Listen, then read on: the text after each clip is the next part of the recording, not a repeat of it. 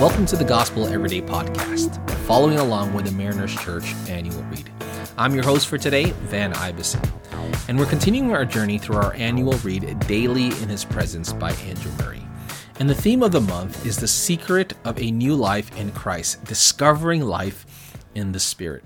And today's focus is the Spirit and Christ. Our text for today is found in John 16, verse 14. Jesus is referring to the Holy Spirit here, and he says, He, that is the Holy Spirit, will bring glory to me by taking from what is mine and making it known to you. You know, one of the most captivating doctrines of the Christian faith is the doctrine of the Trinity. And, and sure, it's hard to wrap our minds around it, but upon further reading and studying and examining the scriptures, it is actually a beautiful doctrine to behold. And after all, we're talking about our God. Our God is three in one.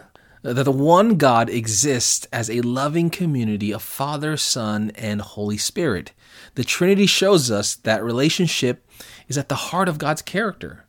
And particularly in today's lesson, we can learn how they constantly give deference to each other where they're constantly pointing to each other, shedding the spotlight on one another, where the Son is saying, Look at the Father, and the Father is saying, Look at the Spirit, and the Spirit is saying, Look at the Son. The Father gives everything to the Son. The Son declares truth to the Holy Spirit, and the Holy Spirit declares the truth of the Son to humanity. And the Son presents redeemed humanity back to the Father. No demands for priority is placed here, rather, mutual deference is on displayed. That's the Trinitarian community. And so let's see this play out in scriptures. The Father defers to the Son. And in Jesus' baptism, the Father spoke to the Son, This is my Son, the chosen one. Listen to him. Luke 9 35. Furthermore, we see the deference of the Son. When, when we look at the Son of God in his incarnation, we see that he didn't walk around saying, I'm the greatest. Rather, he said, If I glorify myself, my glory means nothing. John chapter 8, verse 54. He said that he would come not to be served, but to serve and give his life as a ransom for many. Mark 10, verse 45. He submitted to the Spirit who, according to Mark, drove him into the wilderness. He, told the Father during his in the Garden of Gethsemane, "Not my will, but your will be done." You see the deference being played out here in these verses. It's actually a very beautiful thing, and it can speak so much of our culture that we find ourselves in where we get so caught up in a hyper individualism that makes us proud, arrogant, and narcissistic.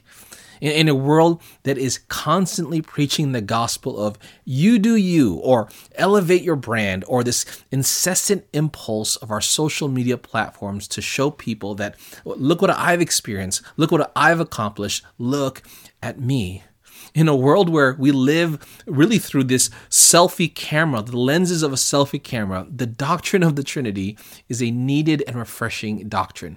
See, because it flips the camera around and it zooms the lenses and says, Look at the Father, look at the Son, look at the Spirit. So we looked at the deference of the Father and we looked at the deference of the Son, but what about the Holy Spirit? And this is really the focus of the devotion for today. So you would think that once Jesus had accomplished the Father's will on earth and ascends back into heaven, uh, then at Pentecost, the outpouring of the promised Holy Spirit, that you would think that the Spirit would be like, well, now it's my turn. Look at me, shine the spotlight on me.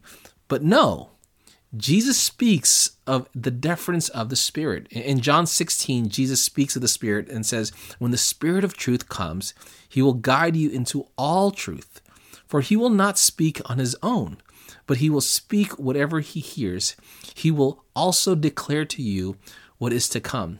And listen to what verse 14 says He will glorify me, because he will take from what is mine and declare it to you. Everything that the Father has is mine.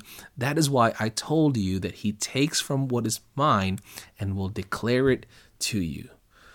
So, one of the things that the Spirit does in the believer's life is to make Christ known to them, according to this verse. Through the power of the Holy Spirit, believers are saved, filled, sealed, and sanctified. According to Jesus, one of the roles of the Holy Spirit is to make Christ a reality for us. And so Murray poses this question Do you desire Christ? Do you desire Christ today, right now, in this moment? Is he a reality in your life?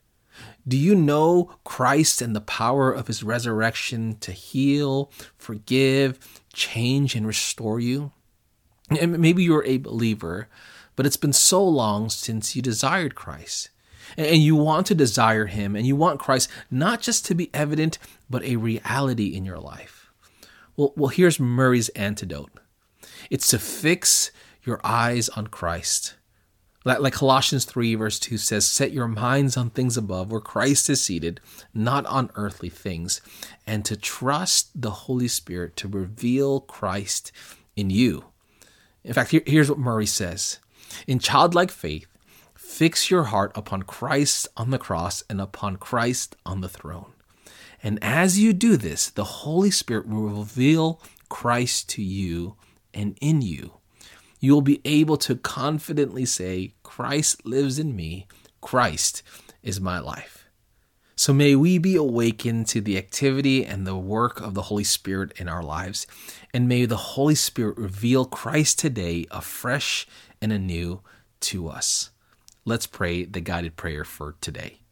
Spirit of God, I cling to Christ and his worthiness so that I may increasingly reflect his image.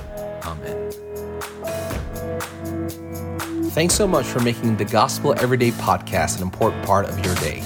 Hit the subscribe button if you haven't yet, and we'd love it if you could take a few moments to rate, review, and share the podcast. Tune in tomorrow for brand new content. And if you'd like more information about Mariners Church, download the Mariners app at your favorite app store or visit marinerschurch.org.